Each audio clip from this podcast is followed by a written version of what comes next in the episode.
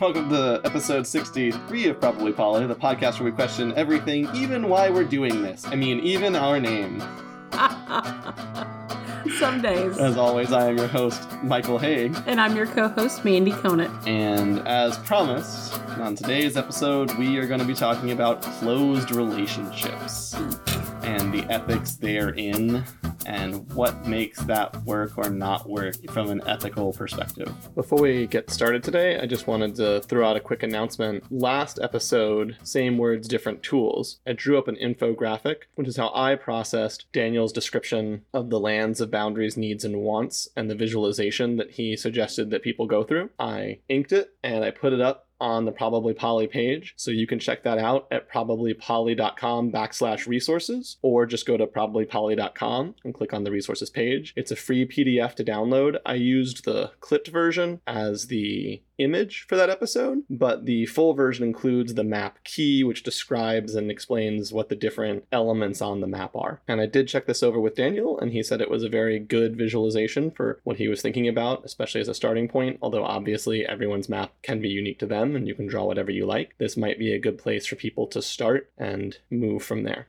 And with that, let's go ahead and get right into this topic. This is a very contentious topic, as people have incredibly strong feelings both ways. As a general rule, if you choose a specific relationship style and then say it's either ethical or unethical, people are going to have strong views about that. In the past, I have felt a biting the bullet sort of feeling to even say things like, you know what? We're going to do an episode that just says one penis policies are wrong. We're going to do an episode that just says unicorn hunting is wrong. That's in the future, I know, but we're going to do it. This is not one of those episodes. It is not going to say that it's just wrong, but it is definitely a lot more work for it not to be problematic. Yeah, we're definitely going to talk about what it looks like when it's wrong. Yeah, which is still also probably most of the time. It's certainly one of those things where if I see it, I'm going to spend some time drawing out the very specific details of what it looks like before trying to weigh in on whether or not it's wrong or not, but it's definitely a warning sign. People coming into groups and trying to be like, the best kind of relationships, a closed relationship, is definitely a scary note for me automatically. We have the greatest closed triad, closed quad, close five some ever is a always a scary lead. Yeah. So first of all, let's talk about what we mean when we say a closed relationship. So a closed relationship is basically any relationship where you cannot start dating new people without getting consent from the other people already in the relationship. Yeah, I wouldn't even say that. I would just say you can't date other people. That's the more closed version. But like, so a lot of closed relationships look like this. We're a closed quad, but if the right woman came along, we might add her to our relationship. Right. And it's still a closed relationship, even though in theory you can add people because you can add people with the approval of the entire group to add this person to the relationship. And it's a closed relationship continuing to unicorn hunt because it's never yeah, if a great no. guy comes along. As we described just before, if it has any gender or genitalia description comes along, that's already problematic. But even if it was a closed relationship, like four people that were a closed relationship, but if the right person or people came along, we might add them to our relationship. That's still a closed relationship for the purposes that I want to discuss because a completely locked down, non mutable relationship feels like a straw man to me. And we'll discuss both of them, but those are the two types, is what I was trying to say at the beginning. Okay. Was I was suggesting there might be two types of closed relationships we should look at because I think that most relationships are still closed adjacent, even if they're technically open to adding people, but only in terms of absorbing them into the right formation as a new closed unit. They're the Borg. Yeah, it's like relationship Borging. There's our title. the relationship Borg. Yeah, so those are the two types that I want to look at because obviously monogamy is an example of the traditional, the most locked down version of a closed relationship. Right. There's two people in a dyadic relationship, and nobody in that relationship is allowed to add anybody else to any type of relationship. They can't add them to their relationship group, nor can they date people outside of the relationship itself. This one, I think, is a little bit easier. It's basically as long as it is considered monogamy. Mm-hmm. Sometimes I use it interchangeably with ethical monogamy. So monogamy can be ethical if both people are aware that non monogamy exists, have discussed the benefits and drawbacks to both, have decided for the purposes of their relationship agreement scenario to stick with being monogamous for now and add a caveat that says this may change. Right. Understanding that this is capable of change. Yeah. That one cannot project themselves into the future that way. That the needs of the relationship can change. The needs of the people in the relationship can change. And it's something that we will sort of revisit and say, yeah, I still want this when we renew our relationship contract every year, and which is up for grabs. So that even if during the year you can say, hey, I'm not so sure that this is still working for me, can we talk about if this is going to continue working for us? And that when that comes up, you don't apply coercive tactics to hold them to being monogamous. Right. It's open to reevaluation. So that doesn't mean you don't leave the relationship. You might still say, "Oh, I still only want to be monogamous. That's not healthy for me. I don't feel good about that. I want to be monogamous, so I would rather leave the relationship." The same way that you would discuss any incompatibility. You know, not let's not talk about it at all. If you even bring it up, I'm breaking up with you. Right. You know, atom bomb sort of dictator move, and not well, everybody knows monogamy is more ethical, or everybody knows that like your family will hate you, or I will use lawyers to take away everything that you own, or you'll never see your kids again. Because if you're doing any of those things to keep the relationship locked down or to control the other person, anytime you're trying to control another person, where your goal is controlling another person for your needs, you are unethical. Yeah, any type of control flex. Unless it's a dependent scenario, like again, kids, the elderly who are not able to care for themselves, helping people avoid self harm in certain scenarios. Mm-hmm. But then the whole thing about those last three is that all three of those are supposed to be aimed at giving the person more freedom because they're currently unable to make that freedom for themselves in some way. Because of the situation, yeah. Yeah, if you've been granted custody of an elder and you use that custody just to control them and get what you want for yourself, that's still an ethical lapse. Like if you're not aiming at trying to help them live their best life with it, that's very different. But your partners are not like that. Your partners are people that you do not have that kind of control or role of protecting. And so trying to control them in all is automatically clearly problematic and clearly harmful. Mm-hmm. So yeah, using coercive tactics to try and force someone to stay with you if they want to leave the relationship, that's the problem. So you can have monogamy in the sense that you're both saying that as far as you can tell right now, being with just the other person is what you want and will work best for you, but you would commit to not using coercive or unethical tactics to force the other person to stay monogamous should their feelings about that change in the future. It's got to be up for renegotiation. Man, references are getting old. As soon as I hear that, I always think about the Matrix. You know, the the Matrix only works if people are allowed to opt out. Yeah. If you don't get that one, sorry, I'm too old. Or you're too old if you're really old. One of the two. Either you're super old or you've just never seen The young. Matrix. or you've never seen The Matrix. I don't talk about The Matrix a lot, but it was a really weird moment where philosophers started talking about The Matrix like it was its own. Like there are like dozens of philosophy books written just about the philosophy of the Matrix. Really? There's a ton of stuff that you could talk about. Wow. Because it talks about all sorts of different things, like is choice an illusion? Does is causality real? Or, and of course, the Wachowski sisters have since said that they think that you could reasonably read it as a trans metaphor. Like you might remember in the original movie, they all had their own chosen names, and that the agents kept dead naming them. So they kept saying like yeah. Mr. Anderson when he's like, "My name is Neo." And that a lot of the sort of rage and even the note about the matrix feeling like you don't belong like a needle like a splinter in your mind is them trying to express the feeling of being in the wrong body and experiencing gender dysphoria. I never thought about it but it makes sense. Yeah. Because if you don't know both of the wachowski sisters are trans and have since transitioned since that time. They both did. Yeah, they both did. At first, only one did, and then wow. they both did. Mm. And they were responsible for writing and then directing The Matrix. So yeah, I never thought about it, but that makes complete sense. It talks about so many different philosophical questions, and it talks about freedom questions and naming questions, and the trans allegory. yeah, I just thought it was a really cool fucking movie uh, trilogy. It is also a really good movie. Right. So you have to have the option if you're being forced into staying in the relationship in any way. So we've talked before about financial forcing. So right. you definitely need to have a system set up so that if when you decide to not be monogamous anymore, one of you doesn't bite the big one financially speaking and end up in free fall. But if you do all of that, clear financial structure, I think it's really good to write what amounts to a fair either prenup or postnup that you get signed, which is basically like if we end up breaking up, it'll look like this. Right. So that there's just no fighting. It's evenly distributed. It's very fair. yeah.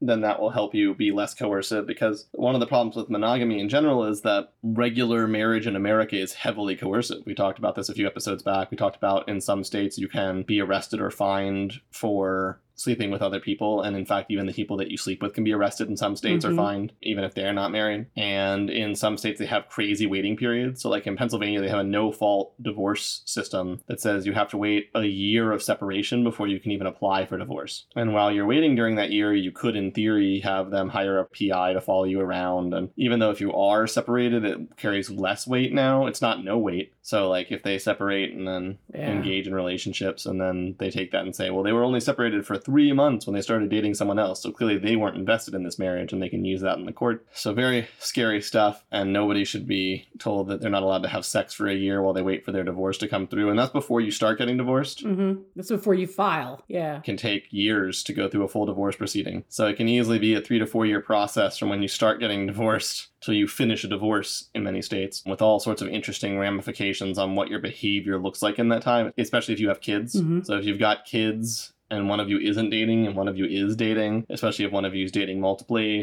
you're probably going to be in a lot of trouble if the other person decides they want to go that route, which is why having clear parameters about how the government shouldn't be using children like chess pieces in your relationship would be a good idea if you wanted to have an ethical relationship that included yes. legally binding marriage. Super important. The legal stuff gets things a lot more muddied, though. Yeah. There's a lot of extra things you have to do. You have to basically then deconstruct the power dynamic that being legally married in America creates with the government yeah. to stay ethical. But assuming we're looking beyond that, people who are no one's legally married, and we're talking about three or more person close relationships, the same rules are going to apply if you want it to be an ethical closed relationship. Firstly, it's going to have to be always up for renegotiation. If someone wants to renegotiate, it has to be a non coercive negotiation where there is a clear set of guidelines for how people can extract themselves safely from the relationship, yes. how child visitation, if appropriate, will work, very very important if you want to do that. And then even then it's really tricky. Like i'm not going to tell people they can't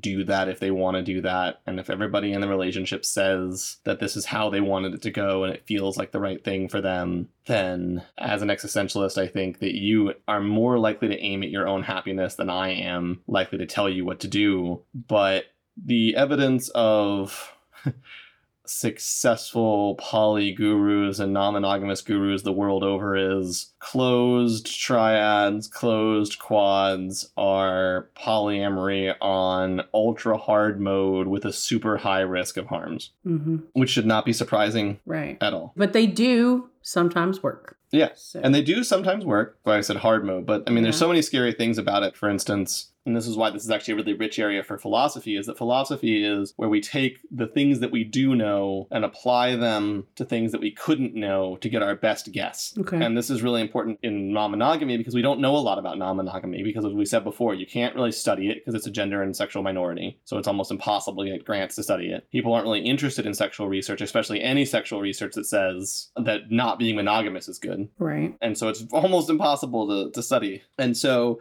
we don't know things like what are the likely outcomes of a closed triad other than anecdotally and then again applying other knowledge to the field and best guessing. So the problem with monogamy often ends up being that the people end up turning into a single unit that bounces ideas back and forth almost exclusively between each other, especially because of bounds of secrecy and consent, you know, wrapped up in ideas of consent. Like, mm-hmm. well, I don't want you to tell anyone about this conversation we had because I would feel awkward about it. But the conversation you had is actually harmful and them trying to manipulate you, but they've asked you not to share it with anybody, so you don't share it with anybody. Right. As we said before, you should never agree to a sharing rule set that doesn't give you at least two outside observers. So, like when I'm talking with someone and I'm like, Can I share stories about you? And they're like, You can't share anything that happens with us with anyone else. I'm like, Well, I need to at least have two close friends that I can share it with. Right. I, I can't be a part of it. Of course, that's different than sharing their stories. So, I've also had people say, You can share anything that happens between us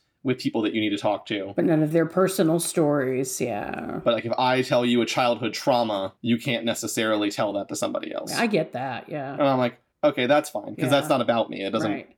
It's not hitting me. But you shouldn't be able to not share your stories, which are ones that are created with you. Right, that include them. With someone else. Yeah, absolutely. And if someone wants that, again, that's being really controlling and they're trying to be your only being for others. But that happens a lot, a lot, a lot in monogamy. It's super common for monogamy. Mm-hmm. I've been in a lot of relationships when I was younger and I haven't been in a lot of relationships, but almost all of my younger monogamous relationships, the person will be like, I don't want you talking to other people about us. If you have a problem with me, let's talk about it with me. Don't talk about it with anybody else. Yeah. But then the problem with that is if they don't agree with you, like if they're trying to get you to agree to something harmful, they're just going to stand their ground and you've got nobody else.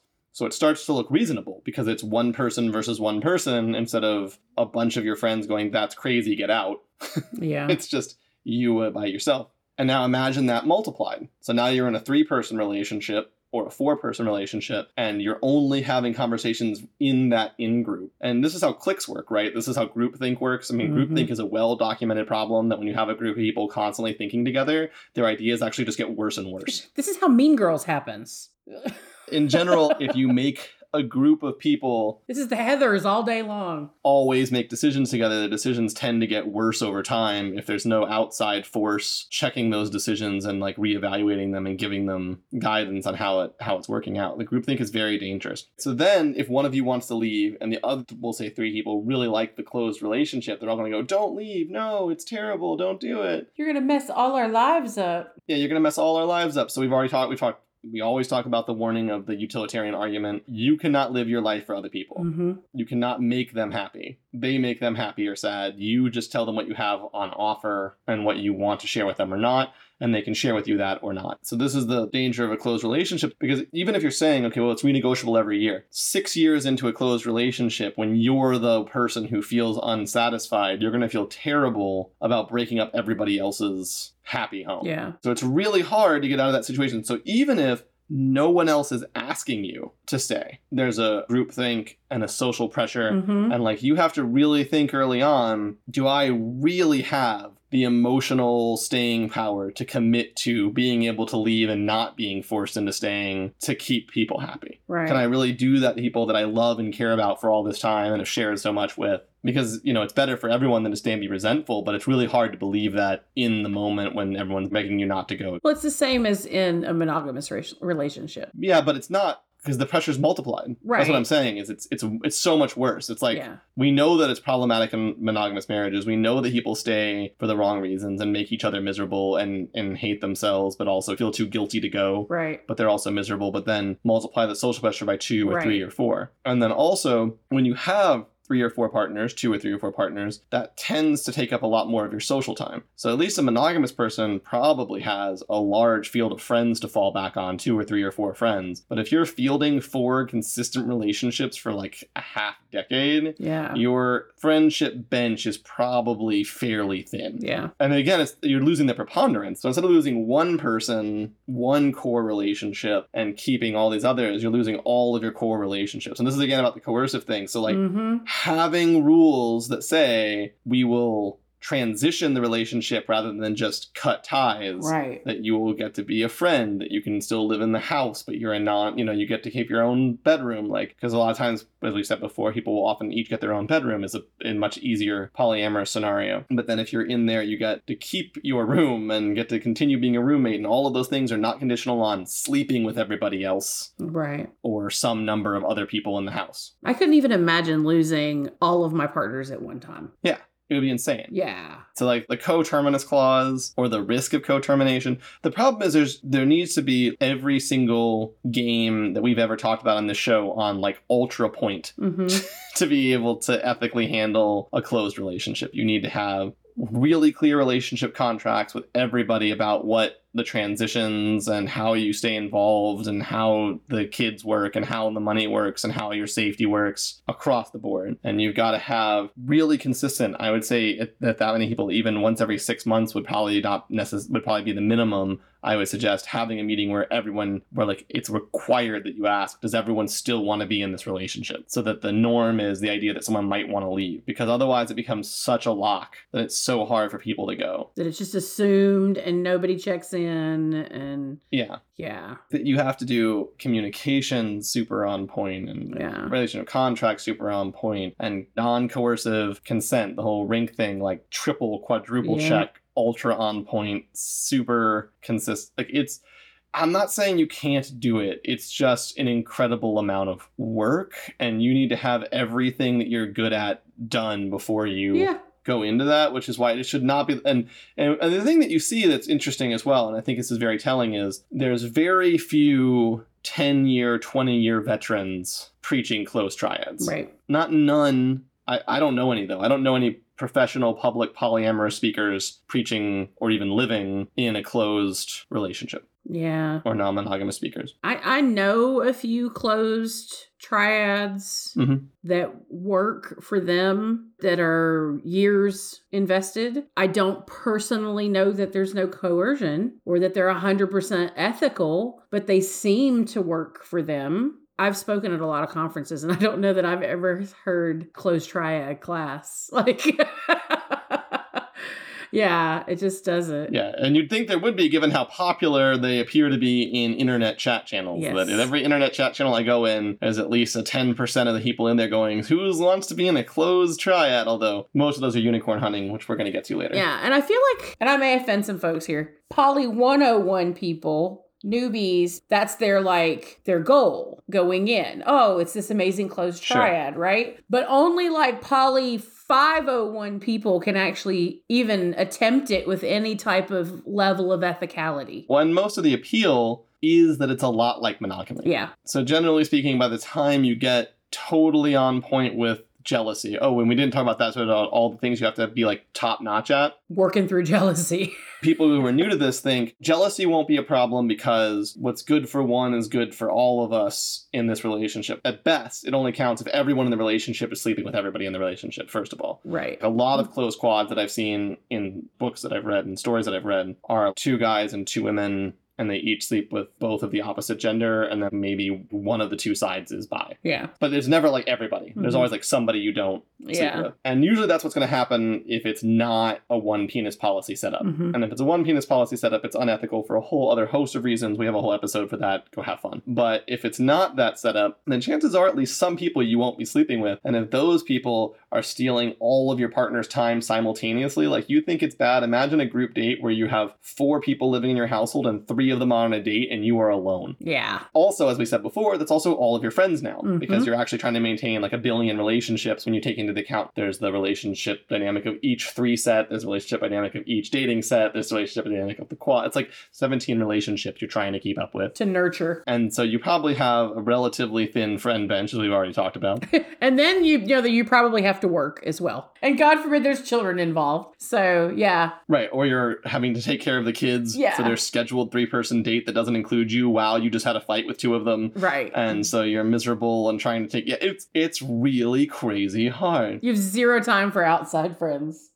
zero time. and it's premised also on the idea again that attractiveness is sort of one dimensional. Mandy and I were talking about this before the show, not on the show, but what is the idea that in monogamous cultures where you're not supposed to be able to be friends with the opposite gender, what's that premised on? And it's premised on the idea that attractiveness is one dimensional. So in any scenario where two people could have sex because they're attracted to the other person's gender presentation, Well, one of them is going to be attracted to the other one. one of them will be hot Yeah. er than the other one, and the other the less hot one will always want the hot one. So Yeah. one of the two is always trying to get with the other person, and that's why those relationships are not supposed to work, is the concept. The reason that falls apart, as we talked about before, is that attraction is not one dimensional. It's not about attractiveness, objective quality attractiveness. It is about relationship fit. hmm So, one of my friends once described finding one person that you'd want to be with for the rest of your life as a goddamn miracle and mocked people who were mad about not being able to find a miracle in this life. Now, imagine trying to find two Multiple, yeah. or three or four people who want that with each other for life. All of them, all the people involved. Well, all of them want it to be together for life, whether sexually or not, depending on the dynamics. And most of them want it sexually Right. and are able to maintain those relationships indefinitely. Like, that is, Yeah. again, it's not impossible. It's just so incredibly unlikely. It's Right. like, it's like the person that won the lottery twice. I know that's happened, but you should never play the lottery unless you're doing it because you enjoy, like, if you enjoy throwing money into a fire, you should play the lottery. If you're actually doing it because you have hope that you'll win or you literally need it in some way, you shouldn't. And we know that statistically that's who does play the lottery. Yeah. So generally don't play the lottery. It's like that. It could happen, but it just feels like you're setting yourself up for harms and coercion and feeling stuck and groupthink and Yeah. it's very dangerous. Statistically, this is not going to work. We, there is that small percentage that does, but statistically, this this is against you. Yeah, and then aiming at it makes it even worse. Yeah. And the reason aiming at it makes it even worse is because, again, the improbability of it is so high that when you aim at it, you start trying to make it happen. You start to objectify people too. And the way that you make it happen is you project your desired person onto someone who's not that person and make of them an object. Right. They fit the need that your relationship has to meet its desired form rather than finding someone and then figuring out how they best fit in your life. And it just happens to be that it best fits in a closed relationship. Yeah. You have a star shaped hole and you just keep grabbing people and being like, you a square, fit. You circle fit, you triangle fit, and it, it doesn't work and it just damages them and hurts everybody. And so that's why when, when people will say, we know some, but they all coalesced organically, that's what we really mean. One of the common cornerstones of polyamory and people that I talk to, and certainly for me, is that one of the appeals of it is that it allows me to have each of my relationships be authentic and grow to its own natural best place. hmm So if relationships grow to a natural best place that happens to be we are all dating and we're all saturated and therefore we think it would be easier not to bother dating other people right now because all of our needs are met and the lower effort that goes with worrying about getting dates, being on dating sites, getting routine sci checks, etc. will benefit our communal group easily. Fine. Right. But if you start trying to force someone to fit somewhere, you're back into the relationship escalator and monogamous objectification and all of the things that we left that box for. Like all of the things that you learn at the beginning of becoming ethically non monogamous about how you can't decide what kind of relationship you're going to have with someone. You have to see where it goes organically, and it's not fair to limit relationships that way, is exactly what you're doing. Well, and if you try to force something to happen, eventually you're going to be resistance is going to build up, and then resentment is going to build up, and it's just not going to work. And both ways. The people who want it will get resentful it's not working. Right. The people that don't want it will get resentful that you're forcing them. Yep. People who didn't want it will get resentful they can't date without your approval. Right. And it's just not going to fucking work. It's just not going to work. And the chances of it working out are just so low. The chances of it working out organically are so low. Yeah. Trying to force it just puts it in the negative. Like it just is not going to work. It will not work in the sense that it will not be ethical and it will not be healthy. Well, I mean, that's what we're aiming for. Yeah. Right, I know, but I just want to be clear because I know people are going to jump back and go, well, I was able to get a triad going or something. And you go, well, just because you got it going doesn't mean it worked.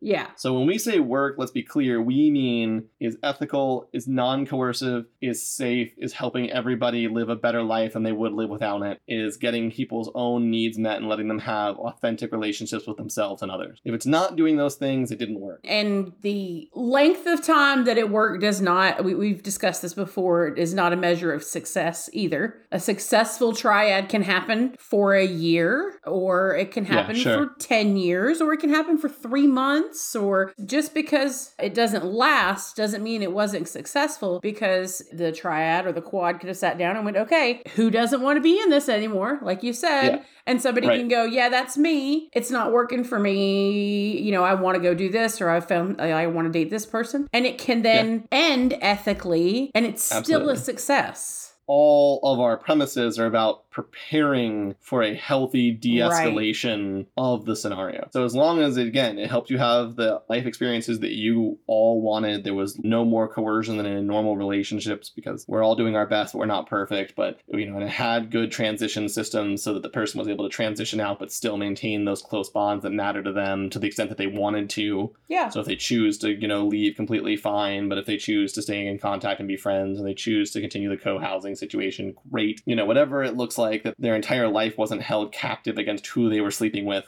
then good. Yeah.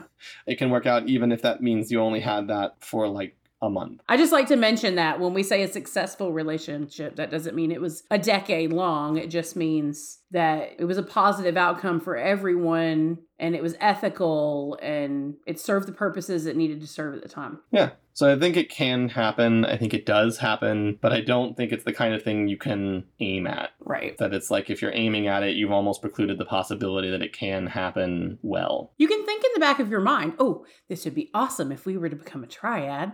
And you can do a happy dance in the closet if it happens. Yeah. But- yeah, no, for sure. Like I'm always like, man, I really wish I would write a book that would be a bestseller and then I'd be rich and I'd be able to donate to all these important causes that I always wanted to donate to without aiming at being a rich person because if you aim at being a rich person, you're almost Yeah. certainly going to be unethical in the things that you have to do to make that dream happen. Right. Whereas if you just happenstance get rich and then use the money to help people, you're not necessarily a bad person by default. That's a great analogy. But yeah, if you're trying to resource hoard, I, yeah, it's very similar. Human resource hoarding versus money resource hoarding. Yeah. If your goal is to hoard as many resources as you can to force the world to comply to the, the goal that you want by controlling people, you're almost certainly going to be unethical Mm-hmm. in that process. Yeah. Hate to break it to you, harems are unethical. yeah. I, I, think it's so funny when I'm in like Facebook groups and something somebody like, oh, I just I want a harem. Ew. Why? Ew. just nobody wants a harem. Not anyone ethical anyway. I don't know. I, I definitely draw a strong line that there's a difference between wanting something or fantasizing about something and being unethical for going after it. Well, because I mean, we talked about like a lot of people have rape fantasies, for instance, and want to roleplay those out, and that's not the same as wanting to rape people. And well, and your whole thing about getting rich. Yeah. You know, Sure. you can want to be rich, but I would like to have money because I live in a society where me and my friends will literally die Right. if I don't have mm-hmm. enough, and so I would like to have more so that I'm not scared of not having enough, but I don't want to actually victimize Yeah. people to get it. harems just seem icky to me. I mean, there's a lot of fun objectification, BDSM power plays tied up in that, though. I mean, a harem for an evening isn't bad, but yeah, no, man. Actually, if you actually try and like think through the sort of emotional labor it would require to to be the only person for that many people, Yeah. it sounds really terrible. Actually, yeah, it's exhausting just thinking about it. well, and then they're not. They're not thinking about it. Those people aren't going to be people. They're just sex slaves that show up for sex. Right. And then that's what an actual harem is as well. Is it's just objects that show up for sex. Right. They're not. They're not people that you have to take care of. And objectification is like literally the most common fantasy. So I'm not going to go out on a limb and be like, you shouldn't have a hyper objectification fantasy. But but if they're actually getting on there going, I'm trying to build a harem in a chat room. I want. Oh, then then yeah, then they're terrifying. And objectification is fun in kink play or for an evening or role playing. Consensual play where the person has a safe word, not Yeah. Not trying to actually objectify people. Right. but trying to have consensual objectification in a safe space. Yes. Yeah, very different thing. We got to throw up all our little warnings and. I know, right? So many warnings on this. So that's closed relationships in like the most limited sense. Mhm. So the relationship is closed unless everybody votes to like add one or two new people, but it's closed. Yeah. But lacking a one penis policy because that's just ipso facto bad. hmm But it's an all or nothing scenario. we talked about the whole possible range from ethical to unethical. An all or nothing scenario is definitely unethical. If you leave the relationship, all of your friends cut you off, no, unethical, bad. No, no. I mean, sex with just within your triad, no sex with anybody else, no relationships with anybody, like romantic relationships with anybody else. That's the all or nothing scenario. And if you don't participate with everybody or the people that it's been agreed upon, then you're not in the triad anymore. You're not in the quad anymore, in the closed relationship. It's an all or nothing. Right. Well, I wasn't trying to limit it that much because that's again that that variant is always unethical. hmm But you could imagine a closed relationship that even had that up for grabs that wasn't unethical. You know, you get to choose who in the relationship you want to sleep with at any time, even if that goes down to only one person and you're still in the relationship, as long as you don't sleep with anyone outside of the group. Even if you're not sleeping with anybody, you're still in the relationship. You only have this lineup to pick from.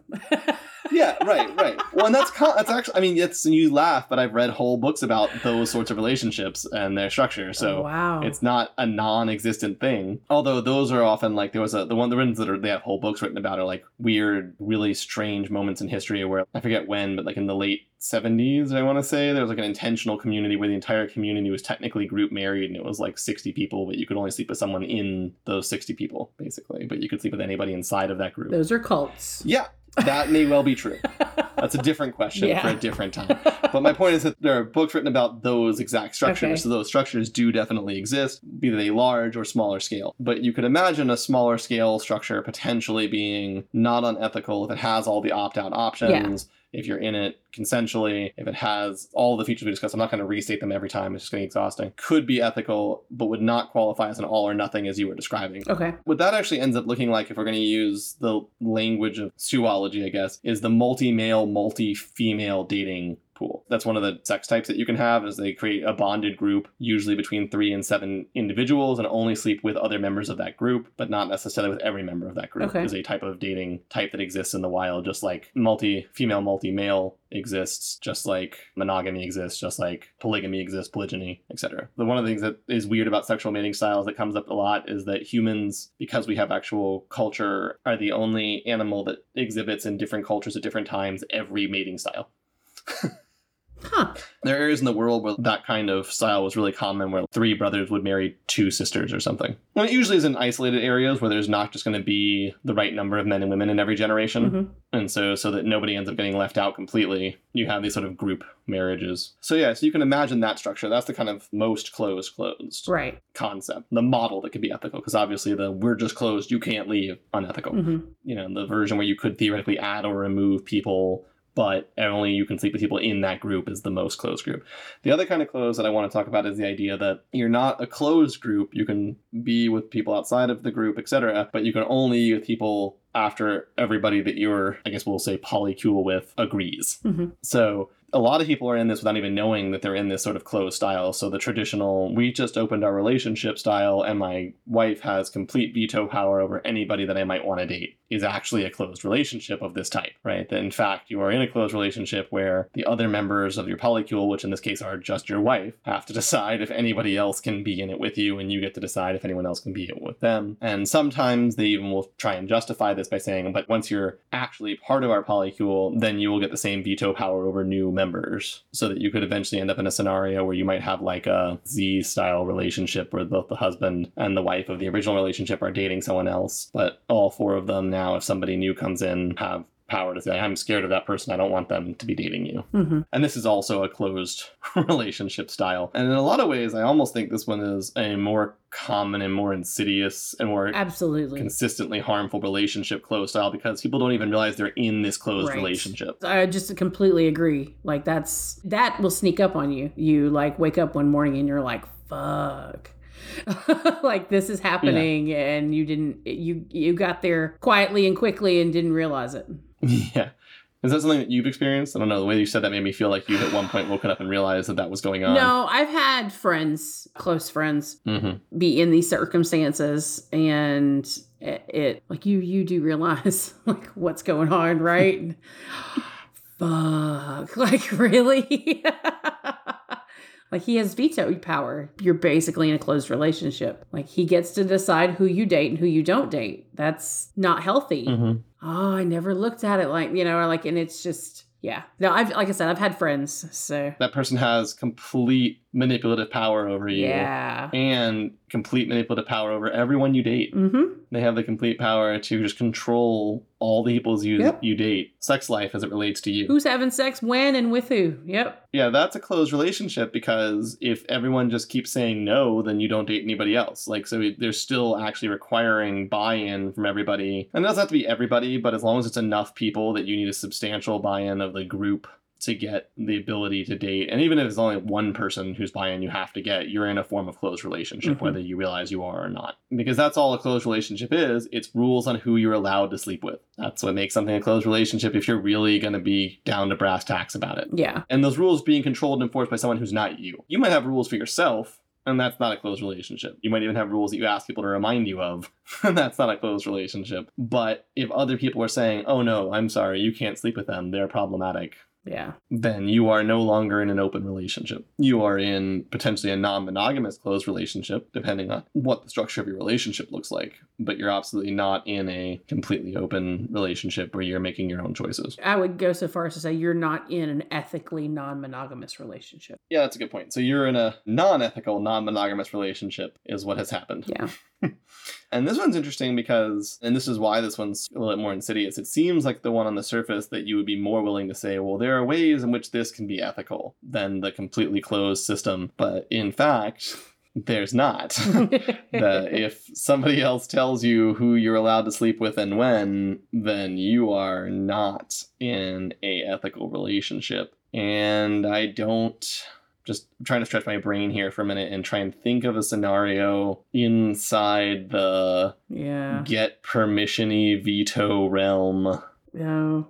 All of it's ick. and I can't I I can say there's things that maybe sort of look like that but are not in the same way. Like if you have a partner that wants to know when you're interested in somebody else but doesn't get to tell you no but just wants to know because it's easier for them to like Right. do their own self-work knowing when you are and are not interested in other people for instance. It sort of has a vibe where like before you go on a date with someone you have to tell your partner but that's just informing them. It's not asking them. Yeah. and that's the the key difference there. I can tell you how we justified our veto early on in mine and my partner's relationship. We had a veto power. cool And we, no, not cool. We, that was very sarcastic i'm sorry if that wasn't Oh. really a sarcastic cool to everyone out there that was aimed at like the kind of Yeah. cool you say before sidling off screen in a comic book but how we justified it at the time Mhm. was protecting our family. sure yeah So if I saw someone he was dating was malicious or looked to me like a cowgirl, I got to make that call. Yeah. Instead of trusting him not to abandon your family for a cowgirl Yes. Right. It didn't last long. sure sure but that was how we justified it. So that's one way where that people may think that's okay because we're just protecting our family. hmm And when in reality it is unethical and in a way closing the relationship. and to help people with that the reason that that's not a good answer is because you can do all of the other stuff that you were talking about just as well without the veto power. So if the Mhm. person looks like they might be toxic to the family, having strong, healthy rules about how and when the kids get introduced to them, totally legitimate. Yeah. Having veto power over having a partner meet your kids is totally legitimate. Like, Yeah. I'm not ready for your partner to meet my children because I'm not convinced they're going to be a healthy influence on them yet. Right. That is part of your role as a guardian to decide those yeah, sorts of things. I was saying they're minors and you get that control. That's yeah. that is part of your goal. Yeah. I actually have had that conversation recently with the person that I've been talking with about what our child interaction policy looks like, which is always a tough conversation because Right. people are not usually a huge fan when I'm like, you can't see them at all for the first year. And then you get to be my friend for a year. And then we ask the kids how they feel about if you were my partner in some way. Yeah. People are not super usually into that. This person was much cooler because we've been friends for two years. So we decided that the friends for two years part, without meeting the kids, was going to count the original year of trying to figure out if they had staying power. Nice. They're allowed to come on things that I do with my kids as a friend, no PDA kind of scenario. If you're not clear, guys, the first year before they meet the kids is just to make sure that you and them will still be together. Right. Because, I mean, usually a year will tell you if that person's going to be in your life for the long haul in some capacity. Well, and, I mean, you can't keep people in your life forever. I'm all about you're going to lose people in your life. Mm-hmm. And kids are going to have to learn that eventually that not everybody stays for the long haul. Like I teach my kids that people are in your life for a season, whether that season is four years or that season is 10 years or that season is a year. All relationships have some type of merit and you get something from them. You may not want to invest in a one year relationship that you would invest in a 10 year relationship. But my kids are also teenagers and yours are not. Yeah, and we've talked about the the older you get, the more you're gonna have to trust the kids for sure. Teenagers are a different Right. classification. I don't really think of teenagers as kids. They're kind of proto adults. They're a couple of years going to make their own decisions legally. Proto adults. My kids would love you to call them proto adults. I mean, they're they're at the point where what they want would be reasonably considered by a judge Right. if there was a court case about it. Not it wouldn't be the only factor, but it would be you know much more than like a three year old or a four year old saying what they want would Right. be considered if there was other compelling evidence. But I mean, we've talked about this before that mine and your take are a little different on on meeting the kids. I guess actually what I meant to say was if you make it to a year, that's as much as you're ever going to know. Mm-hmm. You're in. Yeah, you might still break up. People get divorced after 10 years, 5 years, 50 years. But once you make it to a year, that's as much as you're ever going to be certain. After that, Yeah. After that you'd have to wait till you were dead to know and then it would be too late to introduce them to your kids. So, Right. the year just to see if they're if it's sort of safe to start introducing them and then a year to see if they're good for your kids. If your kid feels good around Yeah. them, if your kid likes being around them, if they like being around your kids, but without They're good with kids. Yeah. right without raising the stakes so if you tell your kids here's Yeah. my partner they feel like they have to like that person have to be differential to Mhm. that person you say here's a person i know they don't feel the same level of have to about it Right. and then also if that person leaves the kid won't feel like did they leave because of me? Because kids often think that relationships end because of them especially if they have a fight with the person and then that you know etc Right. and then after that year then you can say hey what do you think about if they were partner and get the kids feedback? Uh, and I think the older you get, the kids get, the softer you can play with those rules for sure. I mean, Mhm. and part of that's having to know your kids. There's definitely a point where I think kids are just not invested in their parents' relationships. And part of that's also, again, that best guess because we don't have a lot of good evidence from non monogamous relationships. There aren't non monogamous relationship studies on this. The studies are all from monogamous structures, either original marriage or maybe like your parents were divorced and get remarried. But in all of those cases, people tend to be looking for stable parental figures. And it's entirely possible mm-hmm. that in a poly household, they have three or four or five stable parental figures. And this new person, while sort of filling that role, is also the role's really divided. And so they're not losing Yeah. as much. Like they have that minimum number of parents already in the home Yeah. That support's there already. yeah is going to be a little bit of a different thing so you have to judge based on how your kids are responding to the people that they're bonding with how much help your kids need i have never lost anybody that i cared about deeply that does not still hurt me so i am of the opinion that keeping your children from bonding with people who will leave them is a important service and that you don't do them any benefit by exposing them to that loss because at least for me it's never numbed that loss it's just added to the list of things that make me sad Right. so I do not generally weigh in on the side of people who say things like well to prepare your kids for the real world of horror and shit show expose them to horror and shit show in the home i get the claim Right. but i don't i don't see any evidence That's not, I don't go that far.